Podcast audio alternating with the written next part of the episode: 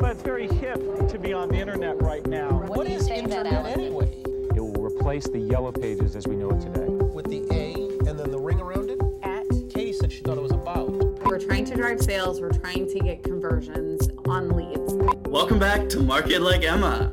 Me and Jessica Stevenson are here to talk to you all about product marketing, and I think we'll just get right into it. Jessica, you read an awesome blog um, recently about product marketing for a new brand. We've been doing a ton of branding work lately at Mile Marketing, and we just had lots of lessons learned and stuff that we, you know, are constantly educating customers about through that process that we thought we could share with our audience. Mm-hmm. So here we are today. Thanks for joining us. Yeah, of course. Excited.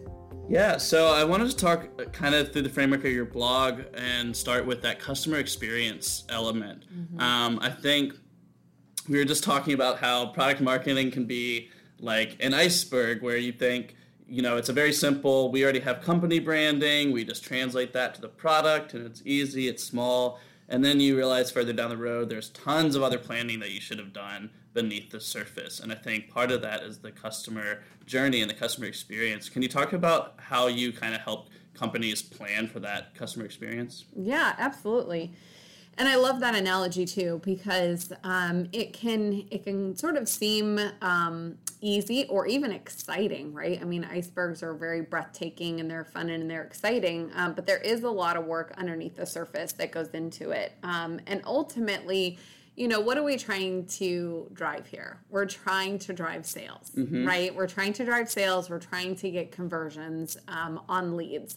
And so, in order to do that, to your point, it has to be a very customer centered experience. Um, so, right from how are they going to discover your products? Um, what pathways are you going to provide? So, understanding your target audience is going to be hugely um, important right out of the gate. And you know this particular product line whether you're it's a new product line and you have existing products already in market it could be for a different target audience.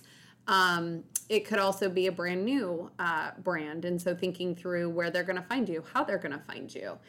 And then you go into the, you know, kind of learn and evaluate stage, which is where you do a lot of the copywriting. And here's where we've had to really um, help our clients understand the fundamentals behind some of the writing experience because it um, it can be easy enough as okay we just need a, a, a sales solution sheet right just uh, mm-hmm. uh, my sales team needs just that one pager to go to market but really we need to again understand who's the customer what are you selling what are your competitive benefits mm-hmm. um, because you know you want to make sure that you're differentiated um, in the marketplace and um, what's your value proposition even for this particular product? And what are your um, core values you know around the product? So thinking all of that in mind um, is the iceberg underneath there mm-hmm. Um, because they all work together to create a really awesome product brand launch.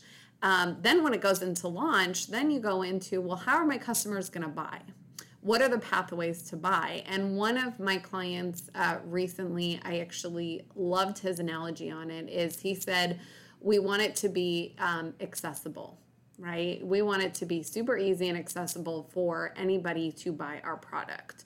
So he really took um, it from a sales perspective of eliminating the hurdles mm-hmm. that we often find, you know, 23 clicks in and now they're able to purchase a product. So there's a lot of, um, really thought that goes behind the product marketing. And so it's exciting um, that we've helped the you know our customers through this journey of what does this look like when you're launching a new product. Um, and even what does the post you know purchase look like? You know yeah. what are you doing for the customers after they purchase? Are they being funneled into your nurture marketing campaigns? Um, you know those are going to be your you know clients going forward. And so how are you just going to continue to nurture that relationship um, mm-hmm. as well? So yeah there's a lot that goes into um, product marketing and just in general um, launching a new product. But it's really fun and really exciting at the same time because I love strategy. It's like one of my favorite things that we get to do here at Extra Mile. And so thinking through these different touch points and the messaging and the target and how do you differentiate um, And it's where we add value a lot to customers because they want to be in the creative, fun headspace of like, here's our new product. We're, you know, creating new messaging around it. Like, this is what we want it to look like. And that's where like we often find like we add the most value is okay.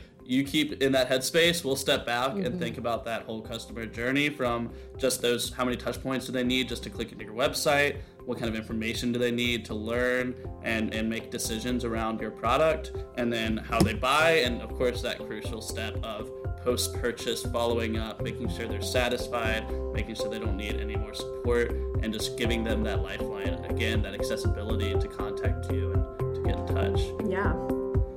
thanks so much jess i appreciate you uh, coming into the office and great to see you again and uh, we look forward to filling you guys in with more tips in the future Great. Thanks, Jesse, so much. Appreciate it. Always fun.